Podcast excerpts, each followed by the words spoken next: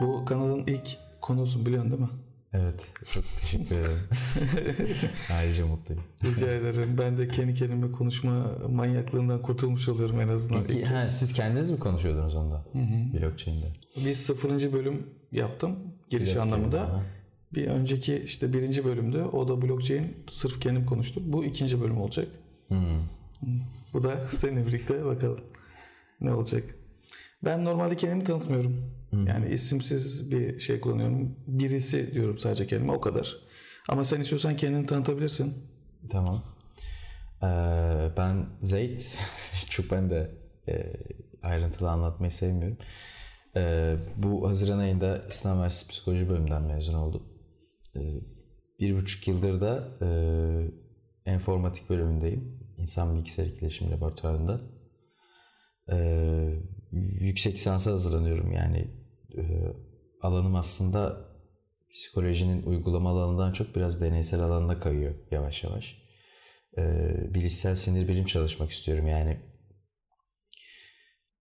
Aslında sürekli olarak yaşadığımız fenomenal yaşantı dediğimiz yani işte görüyoruz, duyuyoruz, hatırlıyoruz, üzülüyoruz, seviniyoruz. Bu tarz aslında sürekli yaşadığımız ama e, beyinde nasıl gerçekleştiğine dair e, çok çok fazla bilgi sahibi olmadığımız alanlar üzerine çalışıyor bu alan. Yani bunların beyinde hangi bölgede e, işlendiğini, hangi bölgede üretildiğini bu yaşantıların e, veyahut da bu bellek kayıtlarının nereye yapıldığını inceliyor ve sürekli olarak da dinamik çünkü e, özellikle bu alan beyin görüntüleme cihazları dediğimiz cihazlarla aslında biraz e, popülerleşmeye artık hareketlenmeye başladı yani.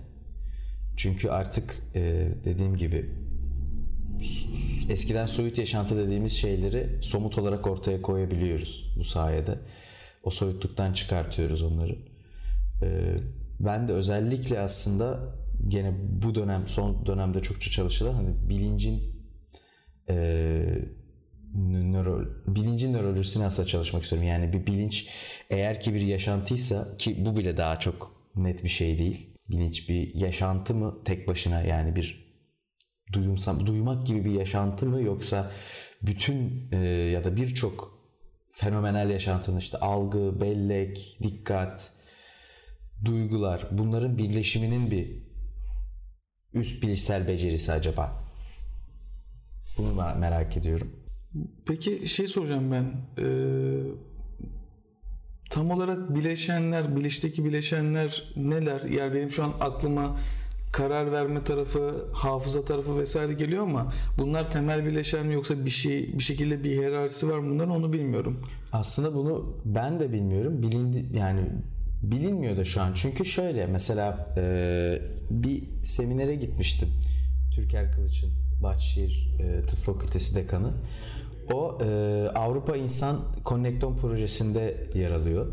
Orada çalışıyor. O e, çalışmada şöyle bir şey pardon insan genom projesi.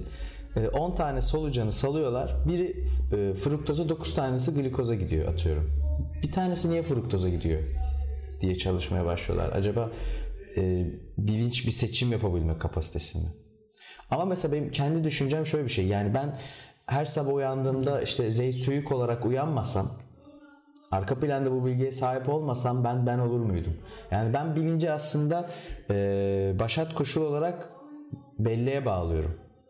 Biz temel bazı şeyleri hatırlayacağız ki bilince sahip olalım. Öğrendiğimiz şeylere bağlı olarak. Sürekli olarak bir arka planda bir şeyler bilmemiz lazım. Yani e, mesela Gestalt ilkelerinde de var ya odak noktası. Yani bir atıyorum bir yer çekimi arka planında yaşıyoruz. Yer çekimini bilerek hayatımızı kuruyoruz. Bu odaları dizayn ediyoruz, binaları kuruyoruz.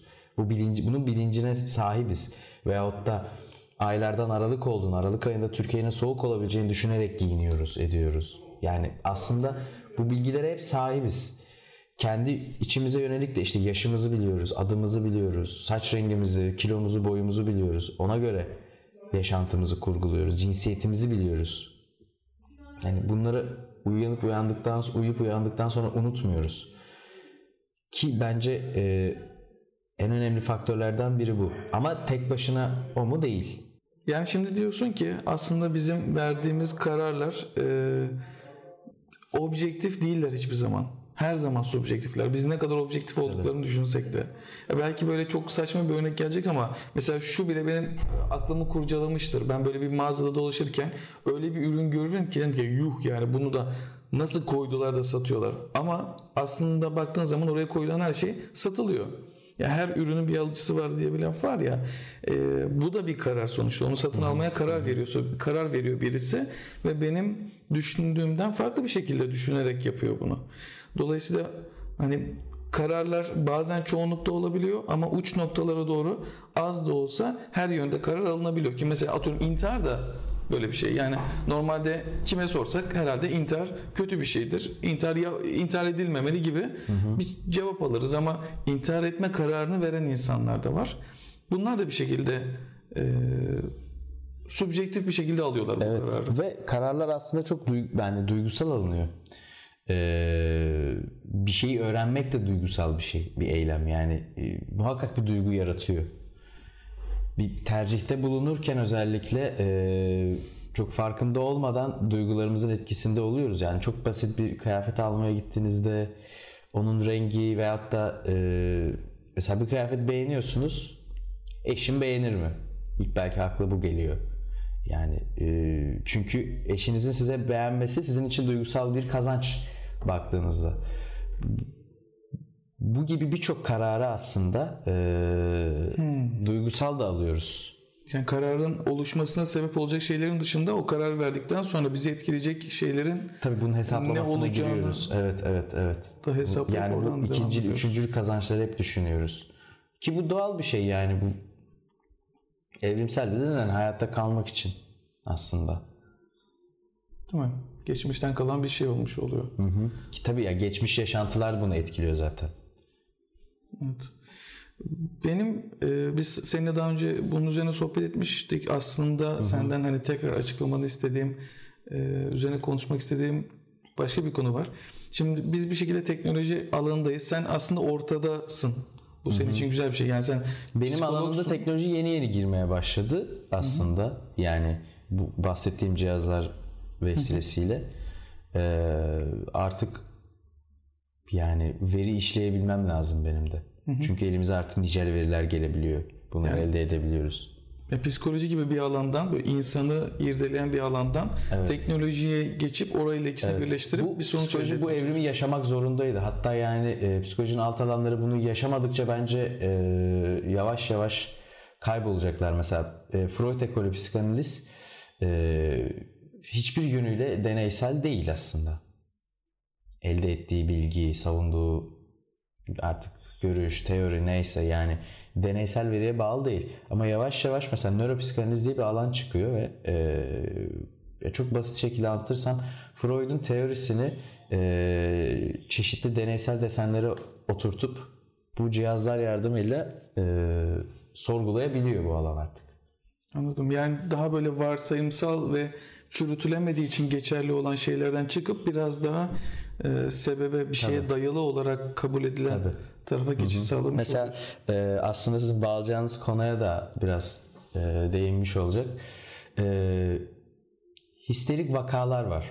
Yani e, aslında bir vaka var. E, Freud'un ekolü bunu histerik olarak nitelendiriyor. Yani şöyle e, histerik semptomlarda kişi e, belli bir iç sıkıntısı yaşıyor. Yani bunun sebebi çok çeşitli olabilir ve bu e, vücudunda bazı tepkilere yol açıyor. Somatik bazı problemlere yol açıyor. Mesela bir anda görmeyebiliyor. O kadar sıkılıyor, o kadar daralıyor ki bir anda görme duyusunu kaybediyor.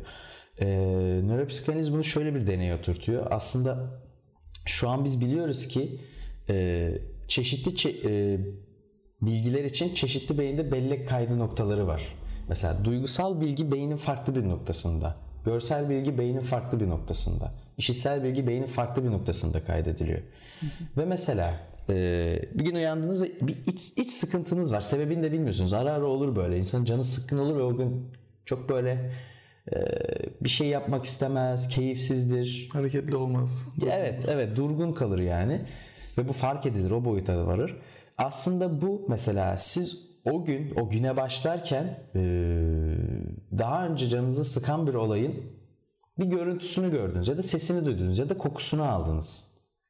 Ama o kokusunu aldığınız e, bilginin görsel bilgisi kayıtlı değil ya da onu hatırlamıyorsunuz. Bu başka bir yerde kayıtlı olduğu için mi oluyor? O e, o kadar akılda kalmamış, o kadar hatırda kalmamış, o kadar iyi kaydedilmemiş belki de. Ya da biraz daha üzerine eğilmek lazım. Yani bir şeyin kokusunu hatırlıyorsunuz ama neydi diyorsunuz mesela. O görüntü gelmiyor. Farklı bir yerde çünkü. Farklı bir yerde kayıtlı. Şu denebilir mi? Biz e, bir anı kaydettiğimiz zaman bunu aslında 5 duyumuzla kaydediyoruz. Bu 5 duyu far, beynin Farklı farklı, yerlerinde noktalarında. kodlanıyor. Tabii. Birbirleriyle ilişkilendirilebiliyor ama ilişkilendirilmeye de bilir. Bazıları daha önemsiz sınıflandırılıp bazıları daha önemli olarak sınıflandırılabilir. Tabii mesela koku çünkü daha özel bir duyu. Yani e, kokunun beyinde e, gittiği rota daha farklı.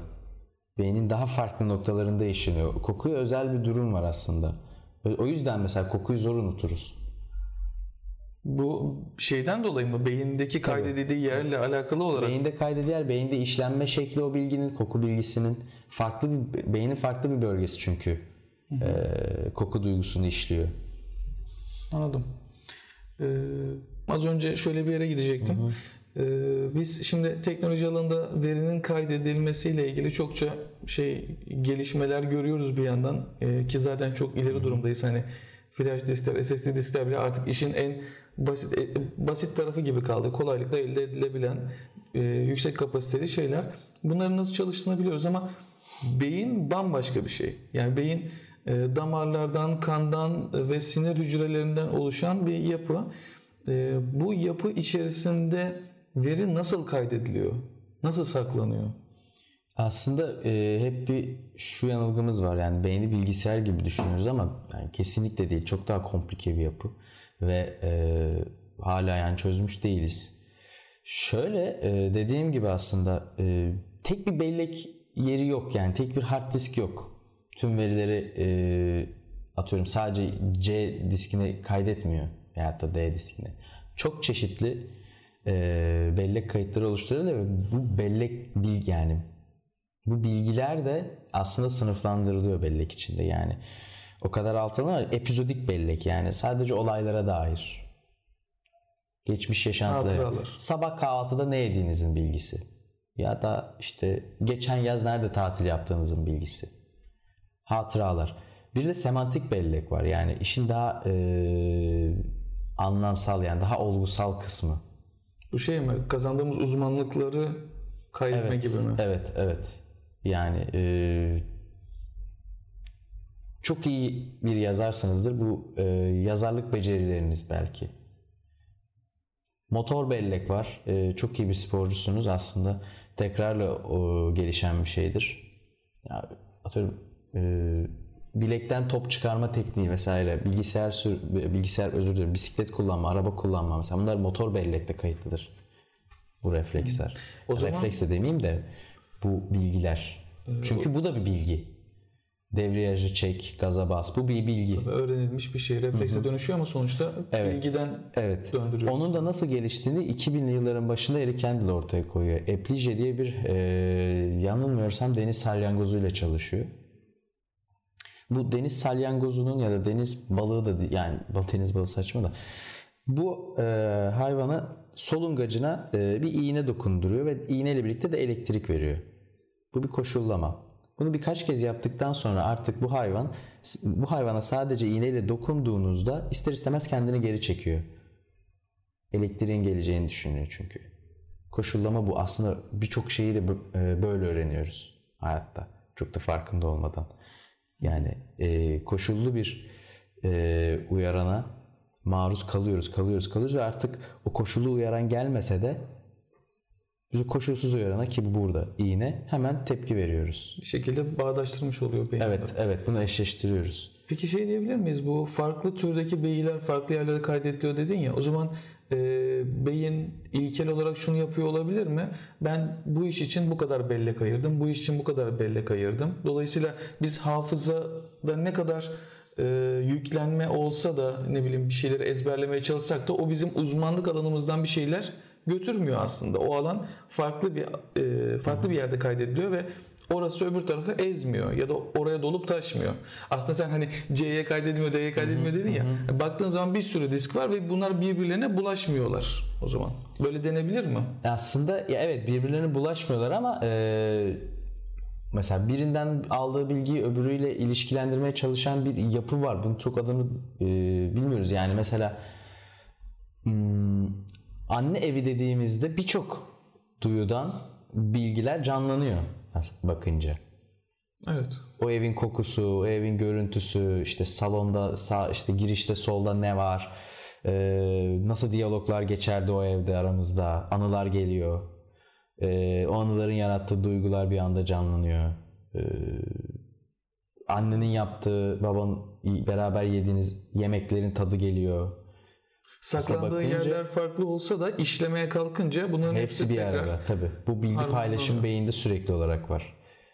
Ee, bunu sağlayan da zaten beyinde beyni saran bir zar zara sahibiz. Serebral korteks diyoruz. Aslında serebral korteks e, bu iletişimi sağlıyor beyinde. Çok çok çok önemli bir yapı yani. Tam bir, bir zar böyle. Hı hı. Ne? Aslında bulut bilişime benziyor ya biraz böyle farklı sunuculardan aynı anda veri çekip onları. Hı hı. Ya aslında evet bir hep bir şey eğiliminde oluyoruz hani bir bilinmez bir e, et parçası var elimizde. Ona en yakın ürüne bir benzetmeye çalışıyoruz. Böyle bir eğilim var ama aslında belki de anlamlandıramadığımız için öyle. Tabii tabii. Yani işte zaten anlamlandıramadığımız şeyi hep bir benzetiriz. Bu şey oldu ya Anlamlandırabilmek için. Ee, Elon Musk yeni kamyonetini tanıttı ya Cybertruck. Gördün mü onu? Ee, yani fotoğraflarını gördüm. Çok ayrıntılı bilmiyorum. Onu tanıtırken şey diye tanıttı. Ee, başka hiçbir şeye benzetemeyeceğiniz bir araç yaptık diye hmm. tanıttı. Muhtemelen insanların tepkisi de zaten hiçbir şeye benzetememe, benzetememelerinden geldi. Evet. Hani gördüler aracı ve bu ne bu ne biçim araç dediler ama diğer yandan yüz binlerce kişi yok yani yanlış söyleyeyim mi? Bayağı bir kişi ön sipariş geçti araca. Böyle de bir şey var. Benzetemediği için insanlar bir yargılı oldu ama diğer taraftan beğendiler de büyük bir kısmı. Referans olabilecek bir ürün belki de yani eğer gerçekten hiçbir şeye benzemiyorsa Öyle İleride referans yok. olacak hep yani. Hep o araca benzeyen artık modeller çıkacak ya da onun çalışma prensibinden oluşturulmuş. Neyse şimdi Eric Candle'da bitireyim. Ee, uyarım kalmasın. ee, şimdi dokunuyor sürekli olarak çekmeye başlıyor. Ee, yani bir bir şey öğreniyor canlı. Bir bilgiye sahip oluyor. Diyor ki yani artık iğneye bana iğne bana dokundu mu elektrik gelecek. Bu bir bilgidir. Şimdi e, Eric Candle'ın bu canlıyı seçme sebebi de e, az sayıda nörona sahip olması. Az sayıda nörona sahip olursa e, incelemesi daha kolay olur. Bu nöronların hareketini, nasıl e, bilgi oluşturduğunu. Bu yüzden o hayvanı seçiyor. Ve sonra incelemeye kalkıyorlar. E, hayvan bu bilgiyi öğrendikçe beynindeki nöronlar birbirine budaklanarak bağlanmaya başlıyor. Her bir bağlantı aslında yeni bir bilgi. Eric Kendall bunu ortaya koyuyor görsel olarak. Yani nöronların birbirleriyle budaklanıp birleşerek Sanki bir molekül gibi. Evet, evet. Birden evet. fazla sinir hücresinin hı hı. birleşerek bir bilgi parçacığı mı demek lazım? Evet, bilgi ya parçacı denebilir ve zaten bundan sonraki buluşlar da tak tak tak artmaya başlıyor. Mesela o bilgi tekrarlandıkça o dal güçleniyor, kalınlaşıyor. Kalınlaştıkça veri akışı hızlanıyor onda ve artık o kadar ee, veri akışı hızlanıyor ki bu otomatik bir hale geliyor ve beyni aslında çok yormuyor. Araba kullandıkça iyice ustalaşıyoruz. Mesela artık araba kullanırken yanlış da olsa telefonla konuşabiliyoruz. Arkada işte çocuğumuzla işte ağzını silebiliyoruz. Ee, yanımızdakiyle şakalaşabiliyoruz. Artık o kadar e, beyinde o nöronlar, araba kullanmamızı sağlayan nöronların arasındaki iletişim güçleniyor ki otomatikleşiyor bu işlem ve beyinde bu RAM kullanımını gitgide azaltıyor. Bilgisayarda böyle bir teknolojiye sahip miyiz bilmiyorum. Yani kullandıkça RAM kullanımını azaltan bir yapıya sahip değiliz mesela. Bunu bir nevi kadarıyla. keşlemek gibi falan düşünebiliriz belki. O da keş miktarı bilmiyorum. Emin değil. ya mesela sürekli olarak ben e, Opera kullanıyorum tarayıcı ama yani hiç de RAM'i e, kullanımını azaltmayıp %40 yarısını falan yiyor yani. Mesela beyinde böyle bir kolaylık var. Böyle bir güzellik var. O yüzden öğrenme eğrisi dediğimiz bir şey var. Bir şeyi ilk öğrenirken Ha, bir zorluk yaşıyoruz. etkisi. Evet evet. Sonrasında kesinlikle. artık o bilgiyi kullanmak o kadar da zor hale gelmiyor. Yani Birçok şey ilkokuldaki matematik işlemini yapmakla şimdi yapmamız arasındaki fark gibi. Öyle belki. yani mesela yürümek de öyle. 3-4 yaşında yürürken gerçekten büyük bir çabada bulunuyor çocuk. Hani her şeyini yürümeye odaklıyor ama işte bizim yaşımıza gelince biz yürürken yemek yiyoruz, telefonla konuşuyoruz. Etraf bir sürü şey yani yürümek artık bir mevzu değil. Bir yandan o zaman öğrenirken tekrar etmeliyiz şeyi de buradan geliyor. Yani kesinlikle tekrar şeyi- evet tekrar, tekrar tekrar aslında bir yapmalıyız şeyi e, bir bilgiyi kalıcı hale getirmenin e, en en en etkili yolu olabilir. Ama tabii e, birçok yolu var ya. Şimdi öğrenmek deyince ya mesela fiziksel yani bir e, bir sporu ya da bir dansı tekrar ederek öğrenebiliriz. Bu kesin. Yani ben kalkıp bir seferde salsa yapmayı öğrenemem. Üzerine çalışmam lazım ki o motor becerilerim, kas becerilerim çok fazla kullanmadığım yerler, ben, yani vücudum çok fazla kullanmadığım yerler biraz aktif olsun. Ee, ve hani hangi anda hangi kasların aktive olacağını beynim bir öğrensin. Bu yüzden tekrar ediyoruz ama e, bir bilgiyi öğrenmek için de düşüneyim. Aslında öyle yani mesela düşünüyorum e, bir programlama dili öğrenmek istiyorum ve üzerine sürekli çalışmam lazım. Sürekli tekrar etmem lazım. ki artık ki- daha kolay evet. algoritmalar kurabilirsin, Evet, daha kolay evet. yapılar oluşturabilirsin. Ben daha önce bunu konuşmuştuk. Ee, Onun üzerine biraz düşündüm. İki, iki durum var aslında aklıma takılan. Bunları sana danışmak istiyorum, yorumunu almak istiyorum. Ee, Birincisi şimdi mesela iki farklı olgunun bir araya gelmesiyle bir bilgi parçacı diyelim, bilgicik mi diyelim ne diyelim ona oluşuyor ya. Burada mesela taraflardan bir taraf bir renk olsun, kırmızı olsun. Diğer taraf ışık olsun. Kırmızı ışıkla durma bilgisini kaydettik. Sonrasında bu kırmızı aynı zamanda başka şeylerle de ya ateşin de kırmızısı var. Bu yakıcı. Ama biz kırmızı ışık gördüğümüzde yanacağımızı düşünmüyoruz. Yani baktığın zaman aslında kırmızı eğer ateşse biz yanacağımızı düşünüyoruz. Kırmızı ışıksa durmamız gerektiğini düşünüyoruz. Bu ikisi ayrı ayrı bir bilgi. Kırmızı ortak nokta. Kırmızı burada kendini tekrar eden bir şey mi oluyor yoksa bu moleküller bir şekilde birleşip daha büyük bir yapılara mı dönüşüyorlar? Şöyle canlandırabiliriz bunu aslında. Kırmızıyı bir kağıdın ortasındaki nöron olarak, bir nokta olarak görelim. Biraz da böyle kalınca bir nokta olsun. Ya da normal bir nokta çizelim. Onun bir dalı e, trafik lambasına vursun. Bir dalı e, atıyorum Burger King'e gitsin. Bir dalı e, kana gitsin. Yani kan kırmızıdır bilgisi. Her bir bilgiyi kırmızıdan çıkan bir dal olarak düşünelim. Bu dallar her biri kendi içine ne kadar güçlüyse onunla olan ilişkiyi o kadar kuruyoruz ve o kadar bizim için güçlü bir bilgi demek. Mesela trafik lambası sürekli olarak kullandığımız bir şey.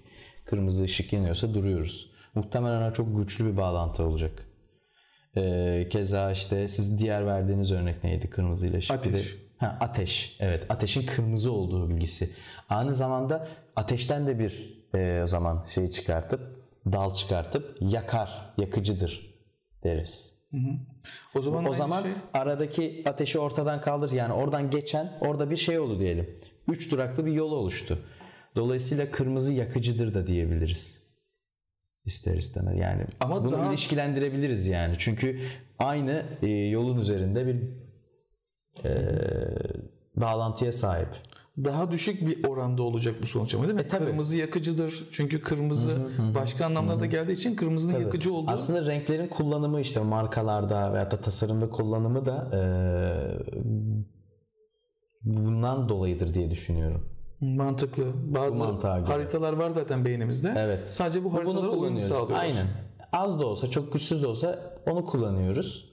Bu sefer de şey oluyor aslında e, işte bilinç altında kırmızı renk şöyle şu anlamlara geldiği için kullanılıyor. Yok aslında bilinç altı bir şey yani öyle bir şey olduğunu henüz bilmiyoruz. E, açıklaması mesela bu olabilir. Anladım. O Aslında zaman bir şey bağlantı var. Çok da güçlü olmayan. Ama bir tekrar edince insan çok belki de farkında olmadan eee, o kırmızının o anlamına takılabiliyor ya da kırmızının o anlamını hissedebiliyor.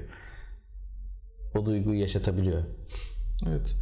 Bu şeyler içinde düşünürsek o zaman duygular içinde düşünürsek bir duygu bir noktadayken aslında bir sürü şey çıkıyor, dal çıkıyor o duygudan. Yani mesela üzüntü dediğim anda Sen de ben de farklı şeyler canlanıyor. Dinleyenler de farklı şeyler canlanıyor. Kesinlikle. Hep şey e, herkesin aklındaki harita o e, şeylerin yolların daha güçlü olması neye göre ise şu an sevgilisinden ayrılan kişi çünkü şey yapacak. Üzüntüyü oraya yoracak muhtemelen. Orası daha aktif Evet, olduğu için değil mi? evet. Ama başka bir üzüntü yaşayan başka bir yere yorabilir. Dolayısıyla aynı şey bunların etrafında da geçerli. O zaman beyinde bilgi anlamında söylersek böyle merkezler olabilir.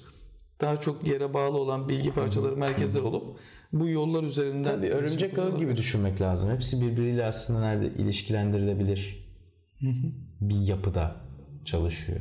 Sonra tabii işin içinden çıkamayız. Nasıl çıkacağız bu kadar karmaşık bir yapıda? Aslında işin içinden çıkamayız diyoruz ama ürettiğimiz her şey e, beyin yapısına çok benziyor. Mesela bir navigasyonu açın. O da bir ağ. İşte örümcek örneği verdim. Örümcek de bir ağ yürütüyor. Veyahut da e, mesela Türker Kılıç'ın söylediği bir sözü yine aslında bilgi işleyen her e, sistem zeka üretir. Enformasyon işleyen her sistem zeka üretir. Mesela diyor ki e, Türkiye dünyanın en büyük havayolu şirketlerinden biri THY. İşte 360 küsür uçaklık bir filoya sahip. Ama bu onu THY yapmıyor. Onu THY yapan hangi uçağın ne zaman nereden kalkıp nereye gideceğini e, çizdiğinizde bir dünya haritası düşünün işte İstanbul'dan oraya sağa sola bilmem işte Melbourne'e, Sydney'e, e, Yeni Delhi'ye e, giden uçaklar düşünün. Çizgiler çekin her birinden. Nasıl oldu? Bir aslında e, beyin yapısı oluşturuldu ve bir- o bir zeka üretiyor. Aslında e, farkında olmadan bunu çok kullanıyoruz. Karmaşık değil be- belki de. Yani biz e, yarattığımız her şeyi beynimiz gibi yaratıyoruz. Beynimizdeki yapı gibi. Yani e, bir ai- ai- aileyi bile böyle kuruyoruz. Yani aslında o onun yeğeni, bu bunun kızı. Bu şekilde tık tık tık bağlantısal bir şekilde kuruyoruz her şeyi. Beynin bilgiyi ilişkilendirmesinin aynısını biz sürekli Hayatın her al- yerinde var aslında bakınca. Ee, bu buna mesela bağlantısallık bilimi deniyor. Yani bu yavaş yavaş aslında e, yeni yeni nasıl diyeyim böyle çalışılmaya başlanan bir alan belki de bağlantısallık bilimi. Hemen bunun üzerine ikinci aklıma takılan şeyi söyleyeyim mi? Çünkü bununla çok alakalı aslında ilişkilendirmeyle alakalı. Şimdi ben e, yine bu bilginin kaydedilmesi çok ilgimi çekti benim. Onun üzerine düşünürken şöyle bir şey geldi aklıma. E, bilgisayarda bilginin nasıl kaydedildiğini bilmiyorum biliyor musun? Hard disk ve RAM arasındaki farkı biliyor musun? Ee, ya çok da biliyorum diyemem. Hard diskte bilgi fiziksel olarak kaydedilir. Ee, Eski yapısında işte iğnelerle oluyordu. Şimdi SSD'lerle tam olarak nasıl bilmiyorum ama yani fiziksel bir kaydetme var. RAM'de ise fiziksel kaydedilmiyor. Elektronik olarak kaydediliyor bilgi. Biz bilgisayarı açtıktan sonra kullanırken bilgisayar ilk açılışta hard diskten RAM'e yüklemeyi yapar. Çünkü RAM çok daha hızlıdır. RAM'e yükler bilgiyi sonra biz bilgisayarı kullanırken RAM'den kullanırız. O yüzden bir ayar değiştirdiğimiz zaman bilgisayarı yeniden başlatmamız gerekir ki RAM'deki bilgi hard diske yazılsın. Silinmez hale gelsin. Tamam. Ama fişi çekersek çektiğimiz anda RAM'deki bilgi kaybolacağı için biz bilgiyi kaybederiz. Bu mantıkla bakarsak e, aslında insan hiç kapanmayan bir makine diye düşünebiliriz. Ya sürekli çalışıyoruz. Uyusak da çalışıyoruz. Sürekli vücudumuzda elektrik var. Beyinde sürekli elektrik var. Ee, Böyle bakınca beynin aslında veri kaydetme, bilgi kaydetme şeklinin hard disklere değil de daha çok böyle RAM'lere benzediğini söyleyebilir miyiz? Çünkü insanı da kapattığın anda bir şekilde kalbi durduğunda işte o beyin çalışmadığı zaman bir süre sonra kalıcı tekrar hayata geri dönse bile kalıcı bilgi kaybı yaşayabiliyor. Ya bunu ben şeydeki olaya çok benzetiyorum bilgisayardaki RAM tarafında kaydedilmesine. Fiziksel kayıda değil de elektronik bilgi kaydını benzetiyorum. Şöyle aslında e,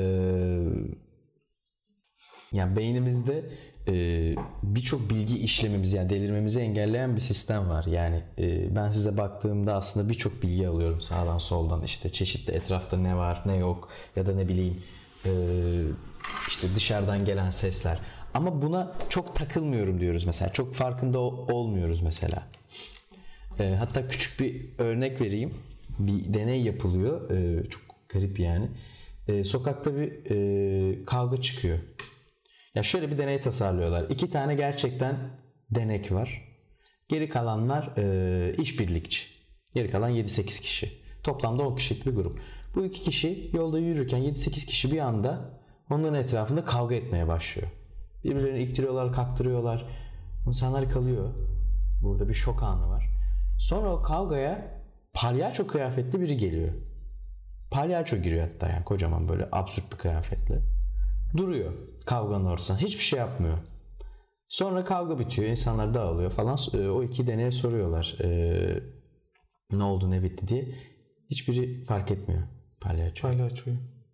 Absürt şeyi fark etmiyor. Yani beyin e, işine gelecek şekilde bilgileri filtreliyor.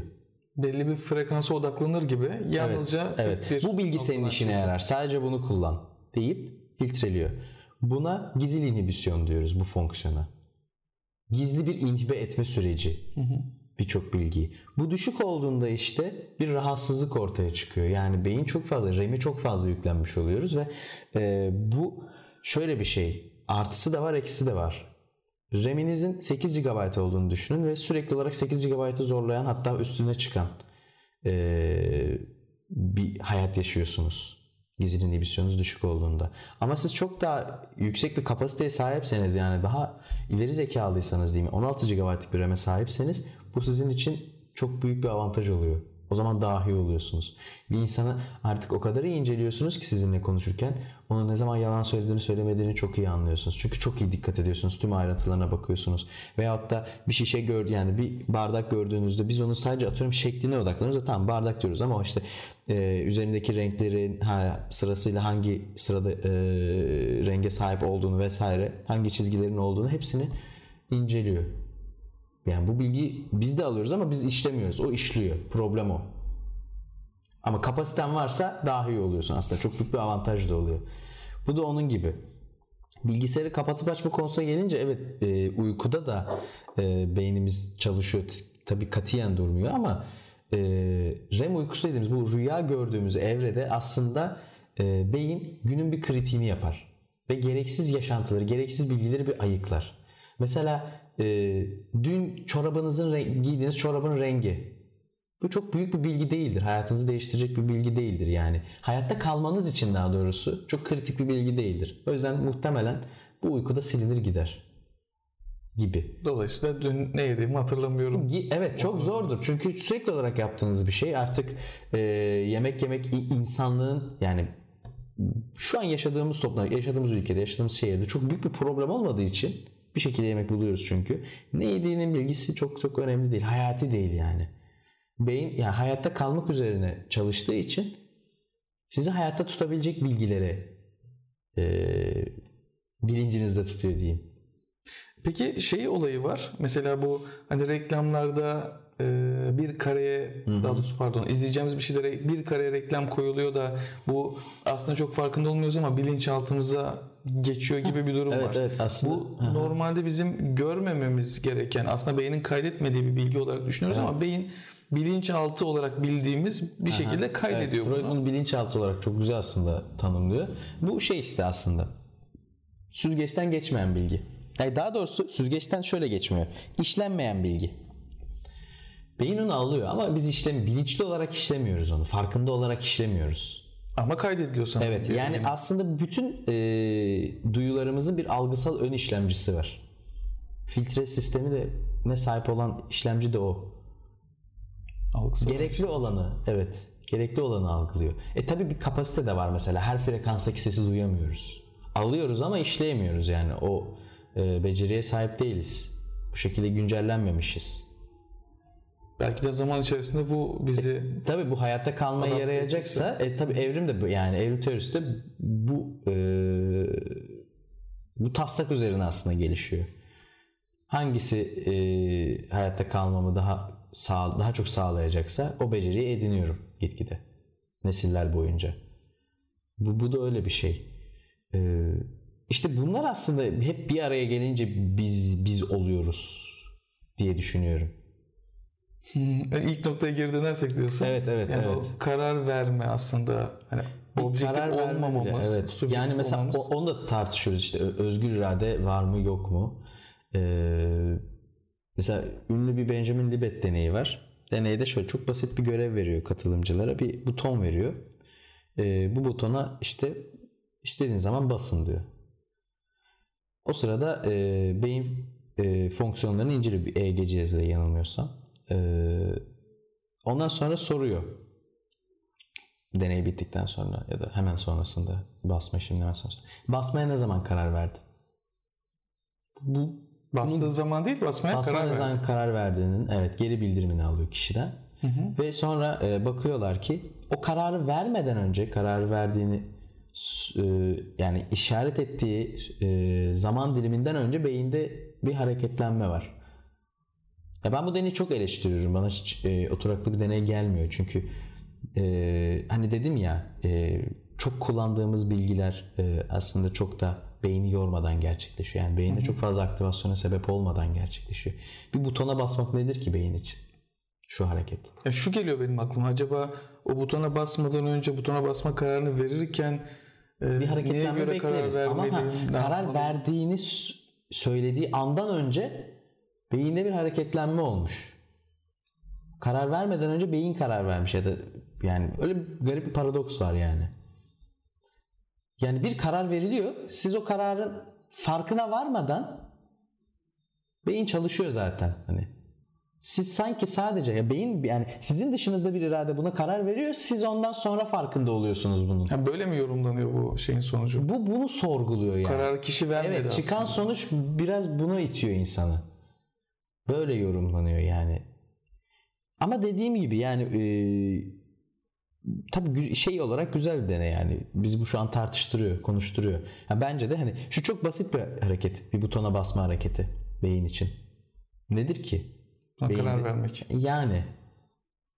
Ama mesela çok daha zor bir görev verilse ne bileyim işte e, ne okul ilkokuldaki ilk günde e, kimin yanına oturdun atıyorum ilk gününde. Yani daha e, böyle beyni yoracak Tabii çok da alışık olmadığımız bir görev versek daha farklı olur. E tabi bu işte e, bilmiyorum. Nasıl Bilgisayarın en zor yaptığı işlerden biri ne biliyor musun? Rastgele sayı üretmek. Rastgele karar vermek. Aslında bilgisayarlar rastgele karar vermiyorlar. İşte zamana bakıyorlar. Saniye, milisaniye falan bakıyorlar. Bir algoritmaları var.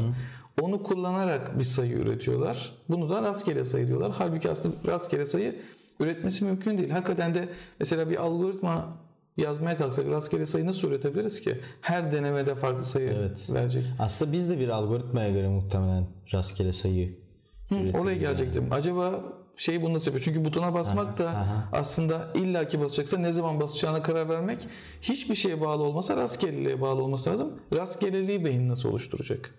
Da mesela bir Ya aslında evet, yani yaptığımız her şey, aldığımız her e, karar, e, bulunduğumuz her hareket, yaptığımız her seçim bir şeylerin etkisinde olarak yapıyoruz bunu aslında. Yani ne kadar işte özgür iradeye sahibiz desek de bu boyutu da var. rastgele de olsa diyorsun, bilinçaltı da olsa illa Mesela şey oluyor. e, annem hep doktor olmamı isterdi. Ben de doktor oldum gibi. Sen diyorsun ki doktor olmaya karar verdin mi? Yok vermedin. Aslında sen e, tabii hepimizin bir gen dizilimi var. Hepimizin biricik bir beyni var. Beyin yapısı var. Bir de yaşadığımız çevre var. Bizim karakterimizi, bizi oluşturan iki unsur bunlar aslında. Biz bu ikisinin etkisi altındayız. Bu ikisinin dışında e, hareket etmiyoruz aslında. Beyin yapımız, gen, gen dizilimimiz ve çevreden aldığımız, çevreyle giriştiğimiz iletişim. On, çevreden aldığımız dönüt. Hep bu ikili içerisinde ama karar veriyoruz tamamına bakınca. baktığımız zaman ya insanlığın tamamına baktığımız zaman bir gelişim var. Tabii. Teknolojide bir ilerleme Tabii, var, tabii. bilimde bir ilerleme var. Bu işte bilgi birikimi üzerine. Bilgi birikimi arttıkça üzerine ekle, yani eklektik bir şekilde ilerledi. Belki de bir insanın öğrenmesi gibi mi öğreniyor insanlığın tamamı? Evet, öyle bir deneyim olarak da bakabiliriz bu evrimsel süreci. Hep öğrenme üzerine, üzerine koyma üzerine. Yani e, beyinde bilgi nasıl kaydoluyorsa aslında e, insanın gelişimi de öyle olabilir. Kullandıkça geliştirdiğimiz özellikler var. Ya mesela bu ülkelerde de böyledir. Atıyorum şu ara e, Türkiye çok iyi atıyorum savunma sistemi teknolojisi üretebiliyor. Veyahut da çok iyi mesela e, harekat planlaması yapabiliyor. Neden? Çünkü bu ara çok sık yapıyor. Belki e, askeri olarak e, bizden çok daha e, güçlü teknoloji imkanlara sahip ülkelerden biri planlama açısından daha iyiyiz. Çünkü bu, bu, sıra, bu sıralar çok kullanıyoruz bunu. Dolayısıyla o özelliği kullandığımız için geliştiriyoruz bir yandan da diyorsun. Evet, evet, evet, evet. Yani ister istemez bu oluyor. Türkiye işte mesela son 5 yıldır sürekli e, sınır ötesi operasyonlar vesaireler düzenliyor. Yani sürekli olarak e, bir askeri planlama, harekat planlama içerisinde. Dolayısıyla aslında e, TSK'nın bu becerisi kullandığımız sürekli kullandığı için gelişti. Ondan çok daha yüksek askeri imkanlara sahip ülkelerden daha iyi askeri planlama becerisine sahip şu an belki de. Hı hı. Çünkü zaman içerisinde uygulaya uygulaya, uygulaya uygulaya göre tabii, göre tabii, çok daha seri, çok daha planlı, e, etkili bir şekilde e, hareket düzenleyebiliyordur gitgide diye tahmin ediyorum. Evet anladım. Çok daha hızlı koordine olabiliyordur. Çok daha hızlı iletişim kurabiliyordur vesaire. Aynı şeyi beyin içinde düşündüğümüz zaman e tabii bu şey de giriyor. Yani bu kısmı yine tekrar etmiş oluyoruz ama e, hani tekrar etmeye diyeceğim bir bu işte Outliers'daydı yanlış hatırlamıyorsam. Bir şey bir konuda diyor uzman olmak için, dünyanın en iyisi olmak için o konuda 10 bin saat 10 bin harcaman saat. gerekiyor diyor. Evet evet. O 10 bin saati harcamak yaklaşık 10 seneye denk gelir. O da seni mükemmel yapmak için yeterlidir diyor. Ama Kesinlikle. bu herhalde işte az önce konuştuğumuz gibi hem e, vücutla ilgili bir şeyse vücuttaki kasların gerçekten bu işe koordine olabilmesine hem beyinde bu şeyin karar vermelerin artık e, mükemmel hale gelebilmesine falan sağlar diye düşünüyorum. Ben şimdi mesela son zamanlarda satranca biraz merak saldım. Oynuyorum. Çok uzun zamandır oynamıyordum. Yani lisede biraz oynamıştım. Kuralları biliyordum o kadar. Ee, şimdi başladım ve şeyden hakikaten çok aşağıdan başladım. Yani bu onun bir puan yapısı var uluslararası kullanılan. Böyle 700 puan civarından başladım. Ama böyle YouTube'da bazı videolar izledim. İşte şeyleri anlatıyorlar. işte neler fikirleri anlatıyorlar. Ne yapılınca ne oluyor. Bir süre sonra eee, görmeye başlıyorsun. Yani bir hareket olunca onun neyi tehdit ettiğini, Evet. nasıl bir atak yapmaya çalıştığını, senin nasıl karşı savunma ya da karşı atak yapman gerektiğini mesela işte e, üç taş geridesin ama öyle bir yol var ki bir taş daha bırakıp mat etmeye saldırabilirsin. Yani artık son var gücüne tek bir ordun kaldı. Aha. Tam bizim Kurtuluş Savaşı'nda yürü git al orayı hani bitir olayı gibi böyle şeyler öğrenmeye başlıyorsun ama bu hakikaten biraz görerek, biraz uygulayarak falan böyle zaman içerisinde oluyor ve gitgide daha da hızlanıyor. Bu görmeye başlıyorsun hemen. Direkt ne yapacağını Evet, evet. karar verebilmeye başlıyorsun. Çünkü muhtemelen e, dediğiniz gibi bunu o kadar çok haşır neşir oluyorsunuz ki beyin bunun üzerine o kadar çok çalışıyor ki e, çeşitli senaryolar uyduruyorsunuzdur mesela kafanızda. Bende de olurdu o. Yani yolda yürürken böyle ya da otobüste giderken camda bakarken belki de ister istemez kafanızda satranç oynuyorsunuzdur. Oluyor tabii taşlar geliyor gözümün Evet evet o olsa şu hamleyi yaparım gibisinden ya da bir başlangıç stratejisi oluşturuyorsunuzdur. Dümdüz tavana bakarken. Çünkü beyin aslında sürekli onunla e, istişare halinde yani satranç oynama deneyimiyle ve bu yani hayal etmek de aslında aynı şey beyinde e, aynı şekilde çalıştırıyor. Çünkü siz biz kafanıza senaryo oluşturuyorsunuz. İşte ben sizin kalenizi tehdit ettim. İşte e, D7 karesinden. Siz buna e, bir savunma ortaya koymaya çalışıyorsunuz. Ve aslında hani çok bir şey fark etmiyor. Siz kafada onu yine uyguluyorsunuz. Fiziksel olarak, olarak yapıp yapmamak çok fark etmiyor. O motor becerinizi aslında etkiler yani. E, işte elinizi piyona götürün. Ama karar vermekse olay hayal edince de Tabii yani aynen kararı öyle. vermek Ya bu gerekiyor. şey gibi olur ki yani sonuçta e, kollarımız olmasa oynayamayacak mıyız bu oyunu? Yani. Yani yine o hamleyi yapmayı düşüneceğiz. ki mesela zihinden oynanan satranç maçları da var. Karşılıklı oturuyorlar. Sadece hamleleri söylüyorlar. Dolayısıyla kafalarını aslında Tabii. canlandırıyorlar Yani satranç. şey tahtası. doğru bence. Yani hayal etmek başarmanın yarısı aslında. Onu yapıyorsan E tabi. Motor niye kalıyor. olmasın? Aynen işi ortaya fiziksel olarak koyması kalıyor yani. O enerjiye kalıyor artık. Hani vücut enerjisine kalıyor. Bir işi yapmak için. Peki. Benim soracaklarım bu kadar. Aklıma gelenler bu kadar. Var mı son söylemek istediğim bir şey? Yani söylenecek çok şey var ya. Yani Tabii. konuştukça Yani. konuşuyorum. Ya biz e, beynin nasıl çalıştığını e, çok iyi bilmiyoruz. Yani çok hakim değiliz ve mesela nasıl çalıştığını bildiğimiz e, becerileri çok iyi geliştirebiliyoruz. Mesela çok iyi hafızaya sahip bilgisayarlar geliştirdik. Çok iyi e, görme becerisine sahip fotoğraf makineleri geliştirdik. İşte hareket algılama vesaire. E, ama bilmediğimiz bir şey var. İşte e, bizi biz yapanın ne olduğunu hala bilmiyoruz. Dolayısıyla e, bir bilince sahip robot da üretemiyoruz henüz. Ya bilmediğimiz şeyi ortaya koyamıyoruz.